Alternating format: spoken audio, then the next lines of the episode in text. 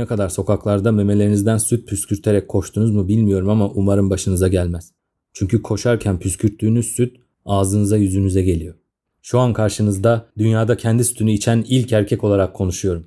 Ben ki anasının sütünü dahi emmemiş bir birey olarak düştüğüm bu durum karşısında dimdik duracağıma and içerim. Neyse, Çaycı abinin getirdiği şişeler dolunca çıkıp o şerefsiz bilimciyi bulmaya karar verdim. Çaycı abi beni durdurdu. Necmi bu sütleri ne yapacağız dedi. Tayfun'un kahvesine karıştır dedim. Pis pis güldü. İlk iş bir eczaneye gittim. Çünkü başka ne yapabilirsin yani bu durumda? Altına sıçsan bile hadi neyse. Biraz akıl yürütsen bulursun. Ama süt ne süt? Sütle nasıl başa çıkılır? Koşarak eczaneye girdim. Gömleğimi memelerime bastırıyordum ama gömlek zaten sırılsıklamdı. Eczacı kibarca beyefendi ne yapıyorsunuz dedi. Nefes nefese kalmıştım. Süt dedim. Kadın suratıma tip tip baktı ve ilk iş beni dışarı çıkardı. Memelerimden süt fışkırıyor. Yarım saattir böyle. Eczacı gülmeye başladı. İlaç falan yok mu dedim. Saçma bir soruydu. Bence siz bir hastaneye gidin dedi. Geçici bir çözüm bulamaz mıyız diye sordum. Meme pompası var dedi. Hatta isterseniz elektriklisi de var. Cevap vermeden yüzüne baktım. Kadının çok eğlendiği belliydi.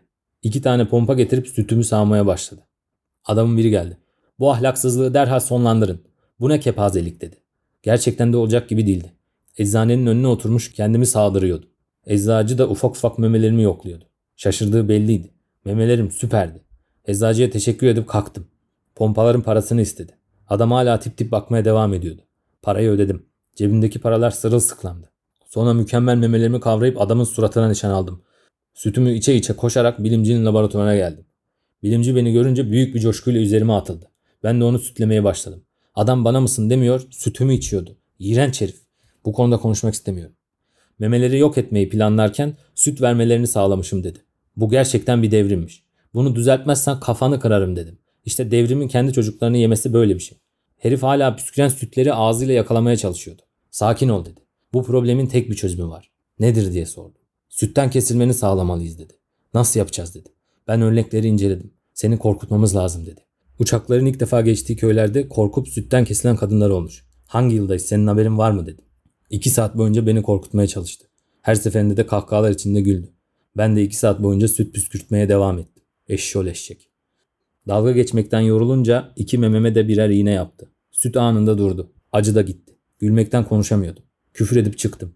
Çıkarken de çaktırmadan süt yapan iğnelerden birkaç tane çaldım. İnanılmaz yorgundum. Saatlerce süt püskürtmek beni perişan etmişti. Aklımda eve gidip uyumaktan başka hiçbir şey yoktu. Evin sokağına girdiğimde fantastik dörtlü beni sokağın başında bekliyordu. Liderleri beni gördü ve bana doğru yürümeye başladı. Artık canıma tak etmişti. Elimi sütyen poşetine attım ve şırıngaları çıkardım. Herif iyice yakınıma gelmişti. Sakin durduğumu görünce artık yıldım sandı galiba. Elini memelerimden birine uzattı. O an şırıngaları memesine sapladım. Acı bir çığlık attı. Herhalde dozdan olacak memelerinden yıldırım hızıyla süt fışkırdı. Bağırarak koşmaya başladı. Yardakçıları da peşinden gitti. Evime çıktım. Süt kokan kıyafetlerimi çıkarıp yatağa girdim. Memelerim oldukça hassastı. Yorgun düşmüşlerdi. Dokununca acıyordu. Neyse dedim. Bu seferlik böyle olsun. Uyku tatlı tatlı tüm vücuduma yerleşmeye başlıyordu. Sanki uyku değildi bu. Ölüyordu. Ama güzel bir. Rüyam bile erkenden başlamıştı. Sonra kapıyı kırıp içeri girdiler. Zaten bir şeyde doğru gitse şaşardım. Siyah takım elbiseli birileri kafama bir çuval geçirip beni yaka paça götürdüler. Karşı koyacak gücüm yoktu. Ne yaparsam yapayım kurtulamam diye düşündüm ve uyumaya karar verdim. Uyandığımda bir sandalyeye bağlıydım. Ellerim de arkadan kelepçeliydi. Bir de memelerim açıktı. Şerefsiz herifler tişörtümün önüne delikler açıp memelerimi dışarı çıkarmışlar. Bu nasıl bir saçmalık dedim ya. Böyle bir şey olabilir mi? Kafamı bir çevirdim. Yanımda o mal profesör. Onu da bağlamışlar. Onu görünce iyiden iyiye sinirlendim. Senin yüzünden başımıza daha neler gelecek ya diye bağırdım. Kısık sesle sakin ol dedi. Hallederiz. Allah senin belanı versin dedim. Yapacağım bilime sıçayım. Takım elbiselerden biri bana doğru yaklaştı. Delikanlı dedi. Ben Travis McGregor. CIA. CIA ajanı delikanlı diye bir kelime kullanır mıymış diye sordum. Gide gele alıştık dedi. Korkma sana zarar vermeyeceğiz dedi. Sadece birkaç soru soracağız. Tek derdimiz hemen yanındaki beyefendinin tedaviyi bulup bulmadığını öğrenmek. Kendisi bunu devamlı inkar ediyor. Hayır bulmadı dedim.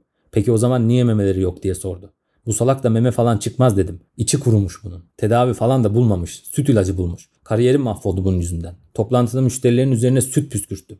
Arkadaşın da aynı şeyi söyledi dedi. Bak aslanım her geç neler döndüğünü öğreneceğiz. O yüzden şimdi güzel güzel söyle. Bulduğu ilaçları da kaybettiğini söylüyor. Sanırsınız CIA ajanları beni bir Yıldız Tilbe klibinden kaçırmıştı. Delikanlılar, aslanımlar havada uçuşuyordu. İlaçları ben aldım dedim. Mahalleden birine sıktığımı anlattım. İspatlayabilirim dedim. Adamın nerede oturduğunu söyledim. Hemen birini gönderdiler. Dediklerim doğrulanana kadar memelerim açık bir şekilde bekledim. Nerede olduğumu da bilmiyordum. Patron ajan bu bir kimyasal saldırı dedi. Çok büyük bir tehlikeyle karşı karşıyaymışız. Bu virüsü kim yaydıysa onu bulacakmış ve gününü gösterecekmiş. Böyle böyle epey konuştu. Konuşma boyunca da devamlı memelerime baktı. Bu tişörtü niye kestiniz diye sordu. Biraz kemkim öttükten sonra bilimsel bir araştırma için dedi. Şerefsiz herif. Feministlerden şüpheleniyorum dedi. Bu kesin onların başının altından çıkmıştır. Herhangi bir feminist örgüte üye olup olmadığımı sordu. Yok dedi. Aferin dedi. Güzel güzel okuluna git gel. Öyle şeylere de bulaşma. 33 yaşındayım ben ne okulu dedim. Memelerim adamın kafasını bulandırmıştı. Beni nasıl bağladılarsa canım acayip yanıyordu. Şu ipleri azıcık gevşetseniz dedi. Yardımcılardan biri bana doğru hareketlendi ama herif onu durdurdu. Ben hallederim dedi. İpleri gevşetme bahanesiyle memelerimi elledi. İpler de gevşemedi. Şerefsiz. Sonunda beklenen haber geldi. Manyak herifi bulmuşlardı. Bizi çözdüler. Bana da arkasında kocaman CIA yazan bir tişört verdiler. Heriflerdeki pişkinliğe bak. İnsan şu işleri azıcık gizli kapaklı yapar. CIA'in bile en dandiği geldi beni buldu. Kafalarımıza tekrar çuval geçirip arabaya bindirdiler. Dönüş yolunda yine uyuyakalmış. Çuvalı çıkardıklarında mahalledeydik. Evin birinden ağıt gibi bir sesler geliyordu. Önde oturan CIA ajanı kına gecesi herhalde dedi. Ajanın sik koluğuna bak. Beni bakkalın önünde indirmelerini istedim. Sigaram bitmişti. Arabadan inerken kınalı ajancık bana bunu saymıyoruz dedi. Tövbe tövbe dedim içimden. İstemeye istemeye bakkala girdim. Bakkal hayırdır dedi. CIA'yı mi kaçırdı? Çok muhatap olmadan sigara istedim. Bu aralar buralarda geziniyorlarmış dedi. Bakkalın bile olanlardan haberi vardı. Bu nasıl CIA diye düşündüm. Senin belalın dedi. Süt vermeye başlamış. Hayır olsun dedim.